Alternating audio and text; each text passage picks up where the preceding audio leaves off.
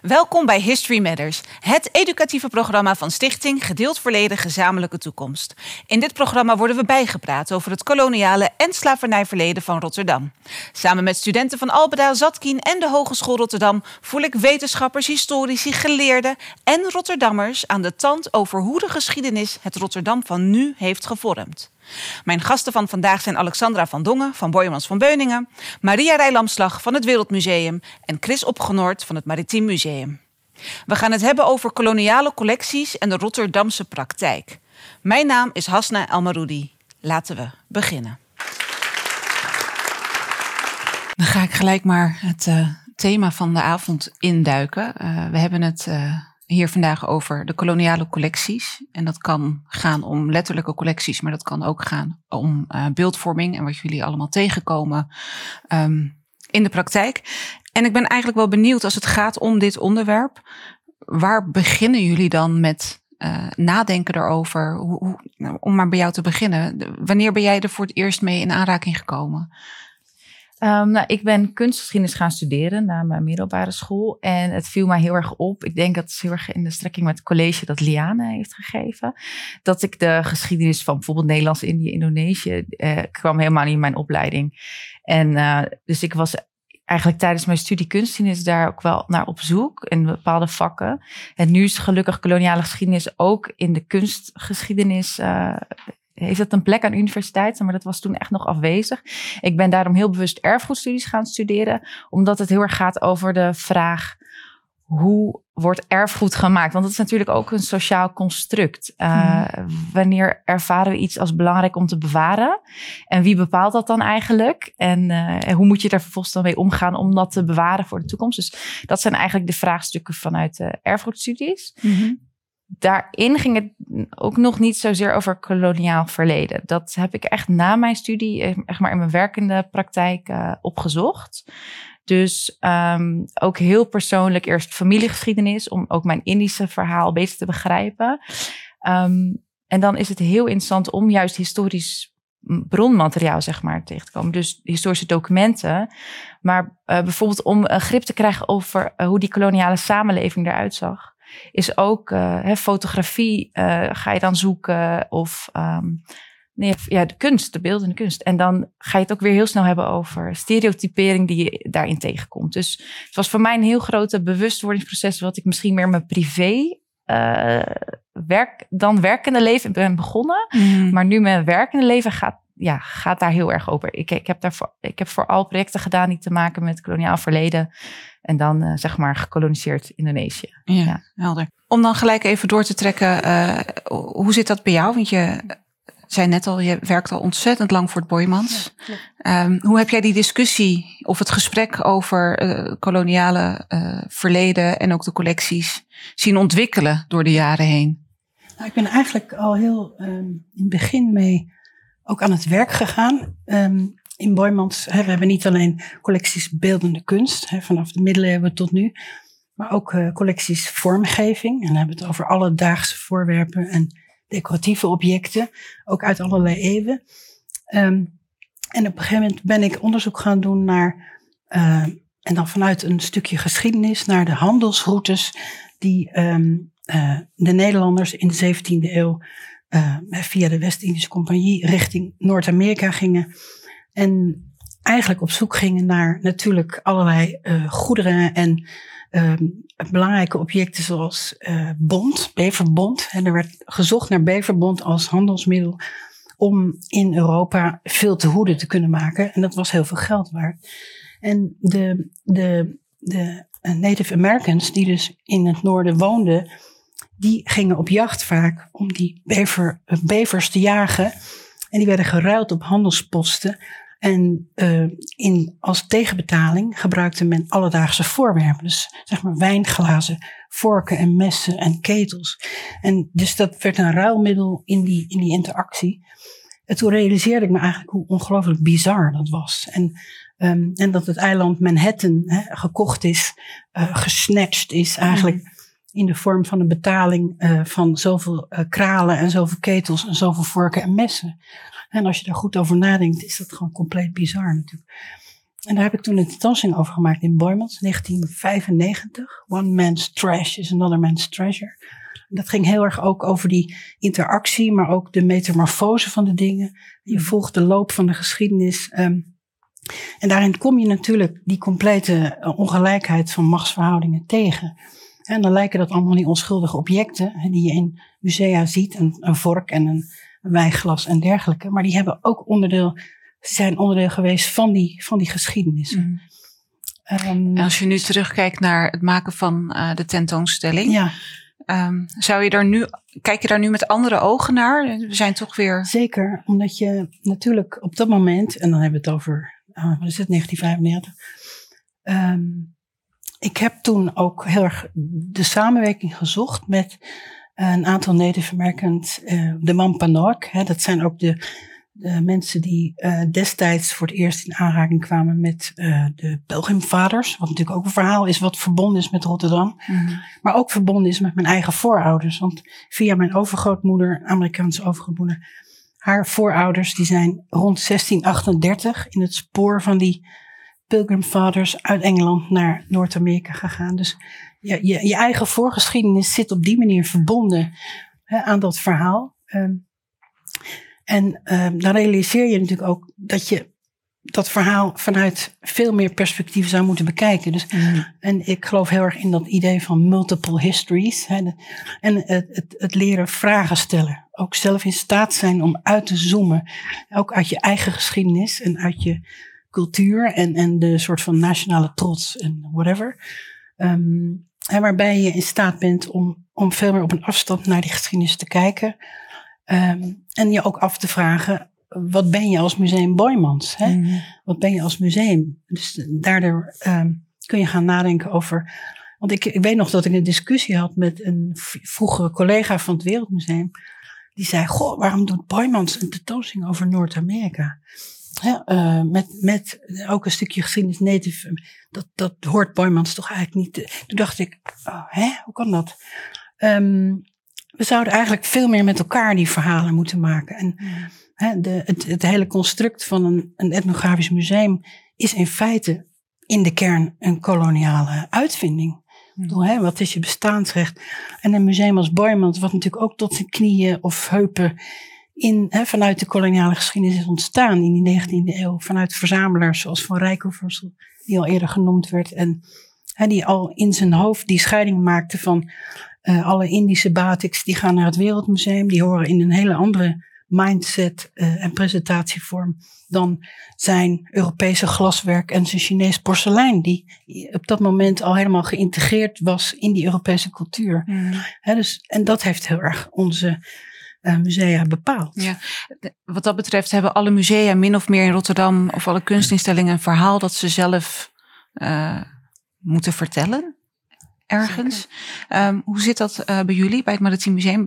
Als we het hebben over de haven, de havenstad Rotterdam, heeft ook weer een, een geschiedenis. Um, wat is het verhaal dat jullie vertellen, ook in context met de koloniale geschiedenis? Nou, ik denk dat uh, zeevaart, hè, wij vertellen over de maritieme wereld, ofwel zeevaart. En uh, zeevaart heeft natuurlijk een ontzettend grote rol gespeeld uh, in, in deze hele in, kolonisatie natuurlijk. Hè. We hadden grotere schepen, daardoor waren we de baas op zee. Dan konden we verder varen en konden we landen onderwerpen. Mm. Dus dat, dat zijn wel verhalen die bij ons, ja, dat, dat is, het is een belangrijk onderwerp. Mm. Vertellen jullie die ook in het museum? Ja, dat vertellen we nu wel. Um, maar ja, we hadden laatst nog met een collega over dat we eigenlijk in, in 2007 nog een tentoonstelling hadden over de VOC. En dan de, de trots, hoe trots we waren op de VOC. Mm. Dus ja, weet je, de, de, en toen hebben we ook wel wat schaduwkanten laten zien. Maar de, de, de gemene delen was vooral dat we ja, wel trots waren daarop. En dat was ook nog in de tijd van onze minister-president Balkende, die ook uh, sprak over de VOC-mentaliteit. Mm. En uh, ja, nu hebben we toevallig een kleine wisselexpositie en dat, dat vertelt wat meer het andere verhaal over de VOC. Mm. Uh, en ik denk dat dat goed is. Ja. Of denk, dus, ja, dat is gewoon goed. Het hoort zo te zijn. Voortschrijdend inzicht. Absoluut. Ja. ja. Jij zei net iets over het, het Wereldmuseum. Hè? En um, dat het in, in de kern eigenlijk een, um, ja, een koloniale instituut is in feite. wat vind je daarvan als je dat hoort? En, en hebben jullie het daar op, op, ja, op je werkplek ook over? Want ik snap heel goed waar dat vandaan komt, maar tegelijkertijd zijn we nu ook weer tig jaar verder. Ja, maar het is um, het boek dat daarnaast zou liggen, Koloniaal Verleden van Rotterdam. Er staat een hoofdstuk in dat is geschreven door Alexander van Dongen en Liane van der Linden. En daarin staat eigenlijk de ontstaansgeschiedenis van Rotterdamse musea beschreven. En dan zie je dat inderdaad het uh, Wereldmuseum, dat heette vroeger dan Museum voor Land en Volkkunde, heel erg koloniaal is. Maar ik denk dat wat er ook in het college van Liane al benoemd is, uh, en uit de vragen vanuit de zaal, is dat eigenlijk eind 19e eeuw zijn heel veel musea ontstaan. En dat is een periode waarin Nederland kolonie had en heel veel andere Europese landen gebieden koloniseerden. En die koloniale blik, dat zit eigenlijk in alle musea. Want bijvoorbeeld een Rijksmuseum wat nationale trots moet zijn. Een stadsmuseum wat steden trots moet vertellen. Een verhaal bijvoorbeeld uh, van eh, VOC eh, bij het Maritiem Museum. En dan um, een koloniaal museum in, in Haarlem is dat ontstaan. Dat is naar Amsterdam gaan Tropenmuseum. Heel erg koloniale trots. Nou, en volkenkundige musea, of etnografische musea noemde je net. Dat ging heel erg over het beschrijven van andere culturen. Maar vanuit die tijd krijg je natuurlijk automatisch een koloniale blik mee. Um, uh, het idee van een Europese of Westerse bevolking dat hoger beschaafd is dan mensen van kleur, dus buiten Europa, dat zit daarin. En um, in die zin klopt het dat daar heb je als museum echt die erfenis uh, van die eerste verzamelaars en die eerste blik. Uh, maar gelukkig zie je ook dat die collectie is natuurlijk uitgebreid en daar is anders gaan verzamelen. En um, maar je hebt er nog wel mee te maken met die erfenis. Je moet er mhm. heel erg bewust van zijn dat dat een, een, een blik was waarmee vroeger gekeken werd. En, en dat je dus als je nu zo'n object en soms ook letterlijk een beschrijving, wat uh, misschien vroegere conservatoren hebben opgeschreven, ja, wel er even kritisch naar kijken van zou ik het op deze manier ook benaderen. Hoe gaan jullie om met um, decolonizing uh, de museum? Uh, wat doen jullie intern? Ja, het decolonizing museum is echt denk ik heel breed. Mm. Uh, er wordt wel eens gesproken van vier P's. Uh, van je moet het doen op programma, publiek, op partners en personeel. Dus het is niet alleen een verhaal dat als tentoonstellingsmaker, dat je moet nadenken, oh, vertel ik niet een verhaal vanuit een eurocentrische blik. Hè, dat is één aspect. Je moet kijken of je personeel inderdaad divers is, of je samenwerkingspartners, hè, dat co-cureren. het is eigenlijk ook best wel een hele grote, hoe zeg je dat, job. Je hebt mhm. echt heel veel te doen. En um, ik denk op sommige punten gaat het goed, op sommige ja, heb je gewoon nog heel veel te leren. Ik denk dat er heel veel instellingen, instituten daarmee te maken hebben. Ja, maar wat doen jullie specifiek uh, bij het Wereldmuseum? Nou, het Wereldmuseum is sinds 2017 in een samenwerkingsverband gekomen met andere volkundige musea. Dus het Tropenmuseum in Amsterdam, mm Volkkunde in Leiden en Afrika Museum Bergendal. En dat die organisatie, het Nationaal Museum voor Wereldculturen, die is uh, daar heel proactief in, bijvoorbeeld in uh, bewustwording op taalgebruik. Dus die gids waar Liane het over had, Words Matter, is gepubliceerd. En dat is wel leidinggevend, denk ik, voor heel veel uh, musea in Nederland. maar bijvoorbeeld ook die Image Matter, weet je, die bewustwording van ehm, hoe ga je om met beelden? Dus eigenlijk de beelden die in het college getoond werden, die hadden bij mij best wel een trigger al. Ik weet niet of, of de zaal dat ook had. Dat, uh, we zijn nu best wel bewust van foto's, van stereotyperingen, dat je dat niet zomaar willen herhalen. Uh, bijvoorbeeld omdat mensen inderdaad vroeger niet altijd toestemming hebben gegeven om de foto te staan. Of dat als je het herhaalt, vergroot je ook de kracht soms van zo'n beeld. En dat zijn maar twee hele kleine voorbeelden. Um, je had het net over pilgrims. Ik vond het ook al interessant dat je inderdaad zoekt naar hoe kan je zeg maar een verhaal draaien. Dus bijvoorbeeld in Leiden, Volkundig Museum in Leiden heeft dan uitnodiging gehad. Willen jullie meedoen aan wat de stad besteedt aan 400 jaar pilgrims? Vertrek mhm. vanuit Leiden naar bijvoorbeeld de Amerika's. En um, het Museum voor Volkunde heeft dan een tentoonstelling gemaakt met een co-curator uh, van inheems uh, uh, First American. En dat gaat over de inheemse culturen. en dan juist creatieve makers van nu, die dan mhm. op de collectie van het Volkundig Museum reageren. Dus je, ja, we proberen denk ik nu um, gelijkwaardige relaties aan te gaan. En als je dus iets vertelt over een cultuur, dat je dat niet meer doet vanuit een soort oud, ouderwets alwetend idee. Mhm. Maar samenwerking en dat heel nederig en vragen stellen, denk ik. Ja. Ja, helder. Mooi. En Chris, hoe zit dat bij jullie?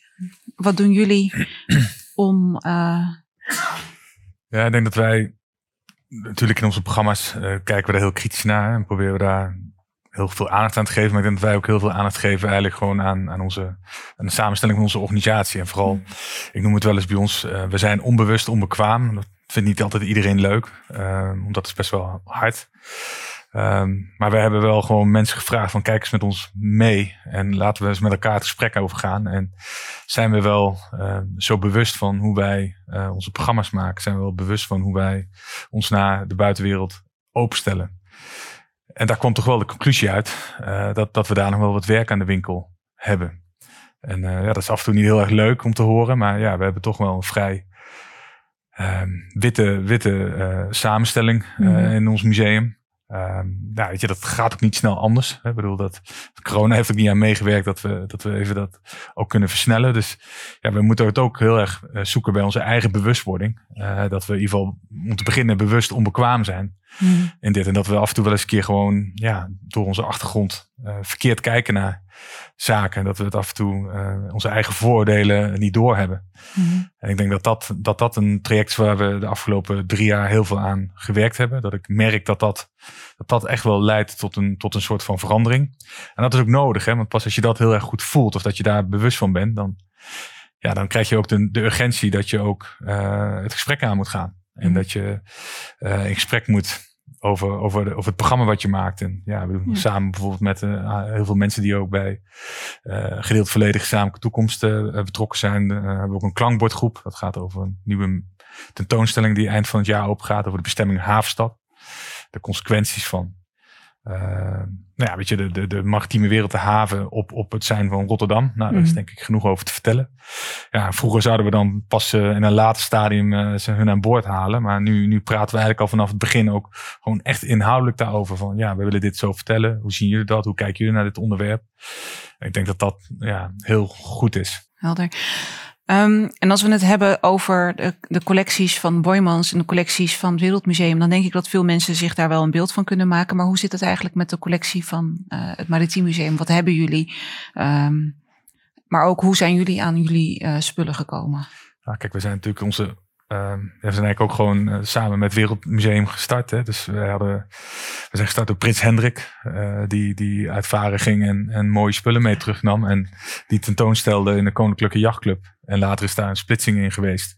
En zijn we als Maritiem Museum verder gegaan. Eerst nog op de locatie bij het Wereldmuseum en later zijn we na de oorlog zijn we naar een andere plek in de stad gegaan. Hè. Ze zijn onze wegen definitief gescheiden, maar ja, daar, daar zit heel veel overlap in. En eigenlijk uh, ja, wat, wat betreft uh, volkenkunde, uh, culturen, Mhm. dat als Wereldmuseum en alles wat te maken had met zeevaart, dat waren, dat waren wij. Mhm. En ja, die collectie die, die hebben we nu staan. Ja. Dus daar zit, daar zit wel veel overlap in. Ja. En zijn jullie, weten jullie ook waar alle werken vandaan komen? Uh, of er roofkunst tussen zit? Hoe dat terecht is gekomen bij jullie? Nee, nee. We, het, um, de, de, aanname is dat we, dat we praktisch geen roofkunst in bezit hebben. Uh, aan de andere kant uh, is ook het besef dat we niet van alles de herkomst goed hebben bijgehouden.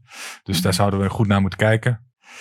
Uh, ja, onze collectie bestaat bijvoorbeeld ook heel veel uit scheepsmodellen. Ja, het bouwen van een scheepsmodel is iets heel, een heel Europees iets. Mm. Uh, niet zozeer, uh, dus daarvan denken we ook dat dat, dat, dat, ja, dat, dat wel, ja, dat daar geen sprake is van, van, van, van roofkunst. Maar ja, ik durf mijn hand niet voor in het vuur te steken nee. dat, dat, we, dat het niet zo is. Dus het gaat bij jullie veel meer over de beeldvorming van hoe kijken we naar Rotterdam als havenstad en naar nou ja, alles wat zich op zee heeft ja, ik denk dat, dat onze collectie een iets, nou, weet ik niet, maar die een iets andere rol heeft als bijvoorbeeld soms Boymans. Hè. Mm. Bij ons is, gaat het niet zozeer om kunst, maar een object heeft een verhaal. En toen ik mm. net begon en, en, een rondleiding kreeg in ons depot door onze hoofdcollectie, toen vroeg ik aan hem van, joh, wat is nou het belangrijkste wat hier staat? En toen zei hij, ja, dat staat niet hier, dat staat in de serverruimte. En dat is eigenlijk alle informatie over de objecten die er staan. Mm. En uh, ja, ik denk ook dat het verhaal achter het object, ja, dat, dat, dat is wat, wat, wat we vooral heel voorzichtig mee moeten zijn. En ja. dat geeft een object context en het geeft het hem ook zijn waarde. Um, en het interessante nu is dat, dat zo'n object dus ook, hè, dat verhaal wellicht ook meerdere perspectieven heeft. En de vraag is of we al die perspectieven wel goed genoeg belicht hebben uh, in de kennis die we hebben. Geef daar eens antwoord op. Um, nou kijk, bij elke tentoonstelling haal je weer uh, wat objecten van de schap. Uh, en ga je daarmee in de gang om daar een mooi programma van te maken. Mm -hmm.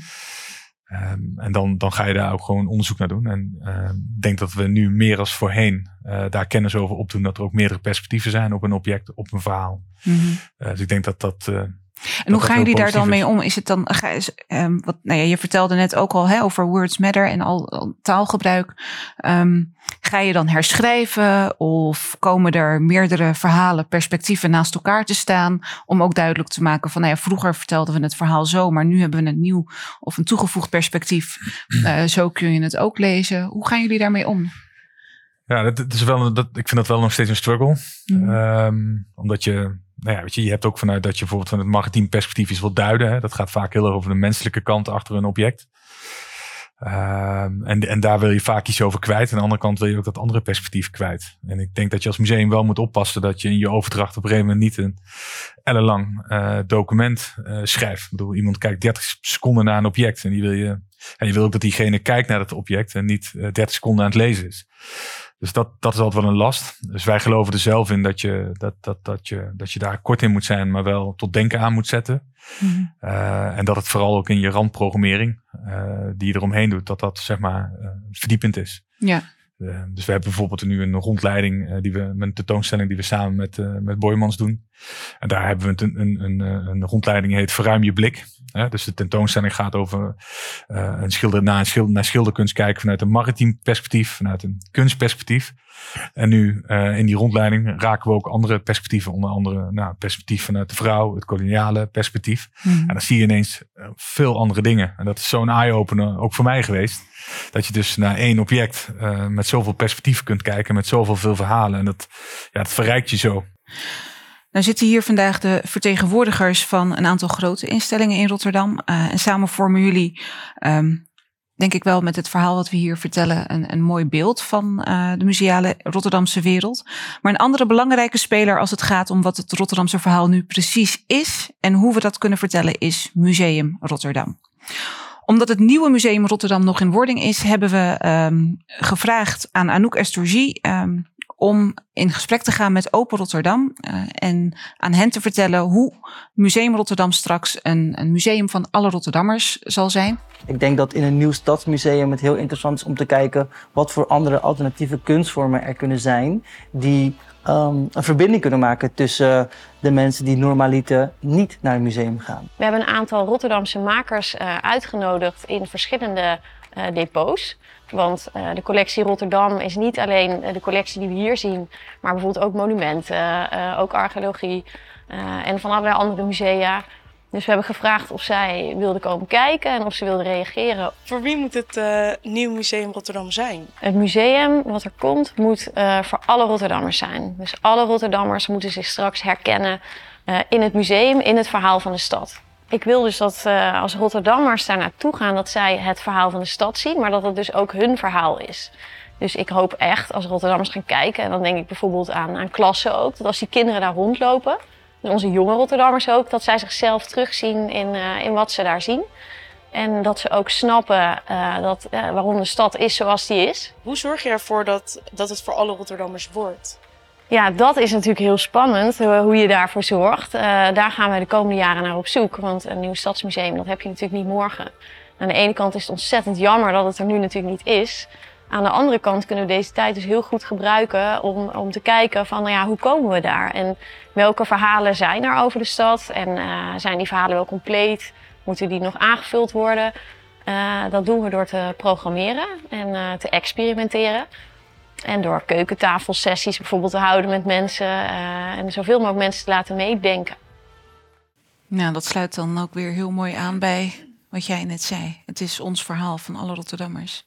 We werken bij, History Matters samen met uh, verschillende scholen, Albeda Zatkin en de Hogeschool Rotterdam. Studenten van die scholen, daar hebben we uh, in aanloop naar vandaag mee gesproken. Die hebben gastlessen van ons gehad en een aantal vragen voor jullie voorbereid. Ik ga allereerst naar Brianna. Brianna. Ja, mijn vraag is: waarom is het zo dat als iets wordt teruggegeven aan- qua roofkunst, dat, het veelal, dat dit veelal teruggaat naar regeringen en niet naar afstammelingen van de, oorsprong, van de oorspronkelijke eigenaren, indien deze bekend zijn? Zo, Maria. Ik zie Alexandra naar jou knikken, Ja. dus jij mag de vraag beantwoorden. Nou, kijk, ehm, eh, ik denk dat het slaat ook aan bij jouw vraag over welke rol heeft, ehm, heeft de overheid. Musea die doen nu herkomstonderzoek, maar heel lange tijd is dat best wel, heb- heeft dat, heeft dat initiatief niet genomen. Omdat misschien wel musea wachten tot een taak van de overheid. Nou, die taak die is er eigenlijk nog niet officieel. Dus op, op, het is wel aangekondigd binnenkort moeten musea herkomstonderzoek gaan doen, maar, maar ehm, heel lang is er zeg maar een afwachtende houding geweest. Ik weet niet hoe het uh, beleid, hoe het ontstaan is, maar nu is teruggave een aanleiding van staat tot staat. Dus bijvoorbeeld roofkunst dat in het Wereldmuseum is. Er is roofkunst in het Wereldmuseum. Uh, bijvoorbeeld uit de regio Aceh van huidig Indonesië. Daar is altijd gevochten tegen Nederlandse kolonisatie. En nou, in die oorlogen, daar is dus ook oorlogsbuit meegenomen. Daarvan weten we door zelf onderzoek te doen dat we dat hebben.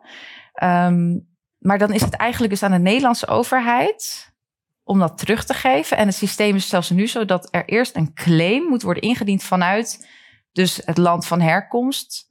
Van, over, van die overheid inderdaad naar onze nationale overheid. En dat dan een claim in, in, in hoe zeg je dat? Een teruggaafverzoek wordt. Uh, en het museum is er ook heel erg voorstander voor dat dat anders wordt georganiseerd. Dus ook voorstander voor dat um, ook andere mensen, bijvoorbeeld particuliere communities, zo'n teruggaafverzoek moeten kunnen indienen.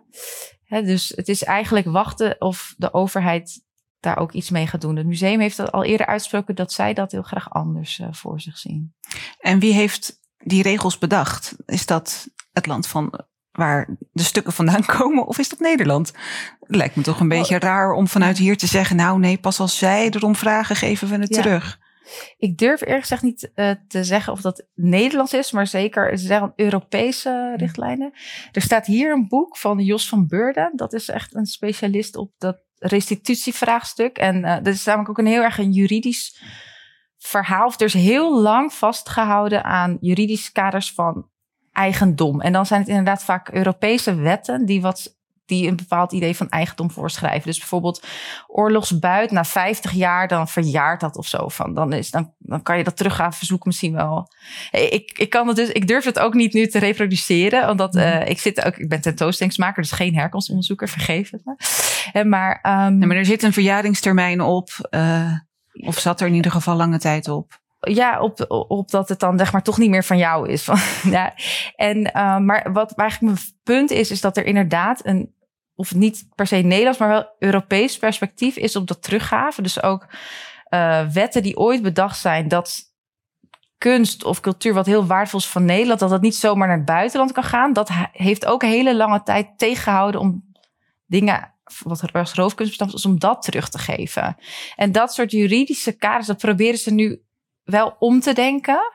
Maar dat is een heel stroperig, traag proces. Tot frustratie van heel veel mensen en ook musea. En, en um, ja, ik hoop, uh, het ministerie van Onderwijs, Cultuur en Wetenschap, die heeft daar, is nu echt aan zet om uh, bij dit kabinet uh, ja, erop door te duwen. Dat we daar actie op moeten ondernemen. Dankjewel. Is je vraag ermee beantwoord? Jazeker. Dankjewel. Um, nou, daar aansluitend hebben we een vraag van Dave. Wat is volgens jullie de culturele en historische waarde van deze stukken? Zowel voor het oorspronkelijke land waar de kunst gemaakt is, als de Nederlandse musea slash samenleving? Dat sluit daar dus min of meer ook wel op aan als je zegt uh, dat stukken die van waarde zijn voor Nederland niet altijd zomaar teruggegeven kunnen of mochten worden. Ja, ik denk dat, dat het belangrijk denk is om, om zeg maar wel neer te leggen is dat wij als musea gewoon echt dat graag wel terug willen geven. Dat er eigenlijk geen, niet zozeer een bezwaar is aan wie we dat terug willen geven. Mm-hmm. Ik denk dat dat even belangrijk is om te realiseren. Maar je hebt gewoon wetgeving. Uh, die wetgeving die volg je. Want dat, ja, zo werkt dat nou eenmaal. Dat helpt je gewoon om, om, uh, om het juiste weg te volgen. Mm-hmm. En of die helemaal voldoet, ja, daar kun je hoe vragen ga, bij stellen. Hoe gaan jullie om met uh, ja, hoe noem je dat? Afvloeien, afstoten van stukken, objecten. Ja, daar zijn natuurlijk ook gewoon procedures uh, voor. Maar kijk op en, en, en daarin heb je ook wel een verantwoordelijkheidsmuseum om te kijken van joh, okay, komt het gewoon komt het goed terecht? Um, maar ja, uiteindelijk kun je dat niet uh, tot een lengte van dagen blijven controleren. Dus op het moment dat je de overdracht doet, moet je ook gewoon maar ervan uitgaan dat dat ook uiteindelijk ook gewoon goed genoeg is. En dan moet je ook gewoon vertrouwen in. Dus en zo, zo is dat nou eenmaal. Mm -hmm. uh, maar natuurlijk is dat vooral ook de conservator die erbij betrokken is. Uh, ja, die, die heeft daar ook een soort liefde, hè, verhouding mee soms. Mm -hmm. Ja, en dat, dat, dat, je wil gewoon dat het goed terecht komt. En ik denk dat dat hoort, dat we dat vinden. Mag ik jullie alle drie heel erg bedanken voor jullie komst. Blijf vooral nog even zitten, want dan gaan we luisteren naar Spoken Word van niemand minder dan Gershwin Bonavacia.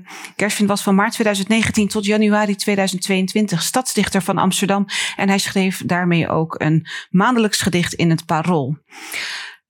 Hij heeft een kenmerkende manier van voordragen en is regelmatig onderdeel van culturele programma's. En zijn stormachtige opkomst als dichter ging door zijn dyslexie niet helemaal vanzelf, maar het worstelen met woorden maakte hem tot een echte woordkunstenaar. Onlangs verscheen zijn tweede bundel alweer. Toen ik klein was, was ik niet bang. Mag ik een heel warm applaus voor Gershwin. Ik hek in noodzaak want het is noodzaak dat we het hacken. Ik hek in de ondefinieerbare blauwe plekken. Dat is mijn landgoed. Ik hek in de invloed van de spiritueel bankroeten. Ik hek in het satanisme, verscholen achter het kapitalisme. Ik hek in het symbolisme. Heb leren hekken in de tekens die we onbewust oppikken. Ik hek in onwetendheid. Want het lijkt alsof dat is wat we weten nu. Ik hek in de natuurwetten die in contact staan met déjà vu. Ik hek in dromen, bijgeloof, subtekst. Ik hek in de rituelen van een shamaan, de zusters van de zon, de 1,2 lichtseconden die ons verbindt met de maan. Ik hek in de culturele ontwikkeling van smaak. Ik eis inspraak. Ik maak het noodzaak. Hier is mijn verklaring. Mijn leven is georchestreerd. Het is waar. Ze hebben ons gevangen, vervoerd, gekocht, verkocht, ons samengesteld en opgericht. We kwamen in opstand, vochten vaak tegen onszelf. Ja mami, ja mami, ja mami na mi nombre. Ja mami, ja mami. Ja, mami na mi nummer. Zong mijn oma altijd.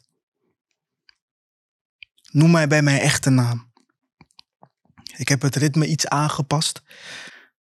Het originele ritme stamt af van tamboe.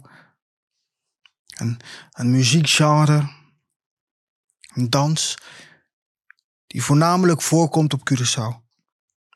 Het muziek kent slechts twee, twee instrumenten de tamboe en de heru. De ontwikkeling van tamboe vond plaats op de, op de plantages. Het was een geheime taal, waarmee de geslaafd gemaakten met elkaar konden communiceren. Mijn oma zei altijd: Velen van ons hebben leren te zingen. Velen van ons zijn zingend geboren dus geboren met schubben. We hebben geen uithoudingsvermogen. Je kan ons niet uit het verband rukken, aanpassen en binnendringen. Dat er generaties op, op generaties op generaties pijn wordt verlegd. We zijn nog steeds onderweg. Waar is de stem uit het niets die ons kan doen herinneren dat de grond onder ons moeders voeten is gezuiverd door eenheems bloed? Waar zijn de bomen die de, die de gevallen bladeren kleur geven? Waar komt de stem vandaan? We eisen onze families terug, zodat we hen terug kunnen geven aan de juiste bron. Ze de kinderen niet over mij, zei ze. Vertel ze over de wind als waarschuwing En over mijn moeder. Vertel ze niet dat ik bang was, want ik was niet bang. Laat ze schrijven over dingen die zo angstaanjagend uit elkaar zijn gerukt dat het onmogelijk lijkt ze te herstellen. En laat ze kleuren, met zachte kleuren, maar geen paars. En vul hun trommel stevig dat ze dik worden. Breng ze ver van de minachting van blote voeten of nagemaakte Gucci-tapijten. Verkoop ze geen olie, maar een kosmische agenda en wierook, zodat ze hun weg kunnen vinden op de geluidsgolven van ons naburige sterrenstelsel. En leer ze zingen. Ja mami, ja mami, ja mami na mi nombre. Ja mami, ja mami, ja mami na mi nombre.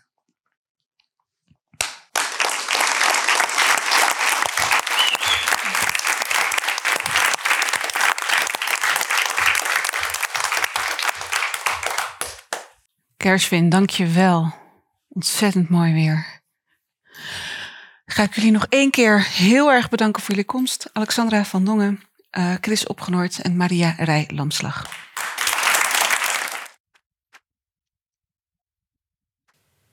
En hiermee zijn we aan het einde gekomen van het tweede deel van deze aflevering. Mijn naam is Hasna Elmaroudi. Graag tot de volgende keer.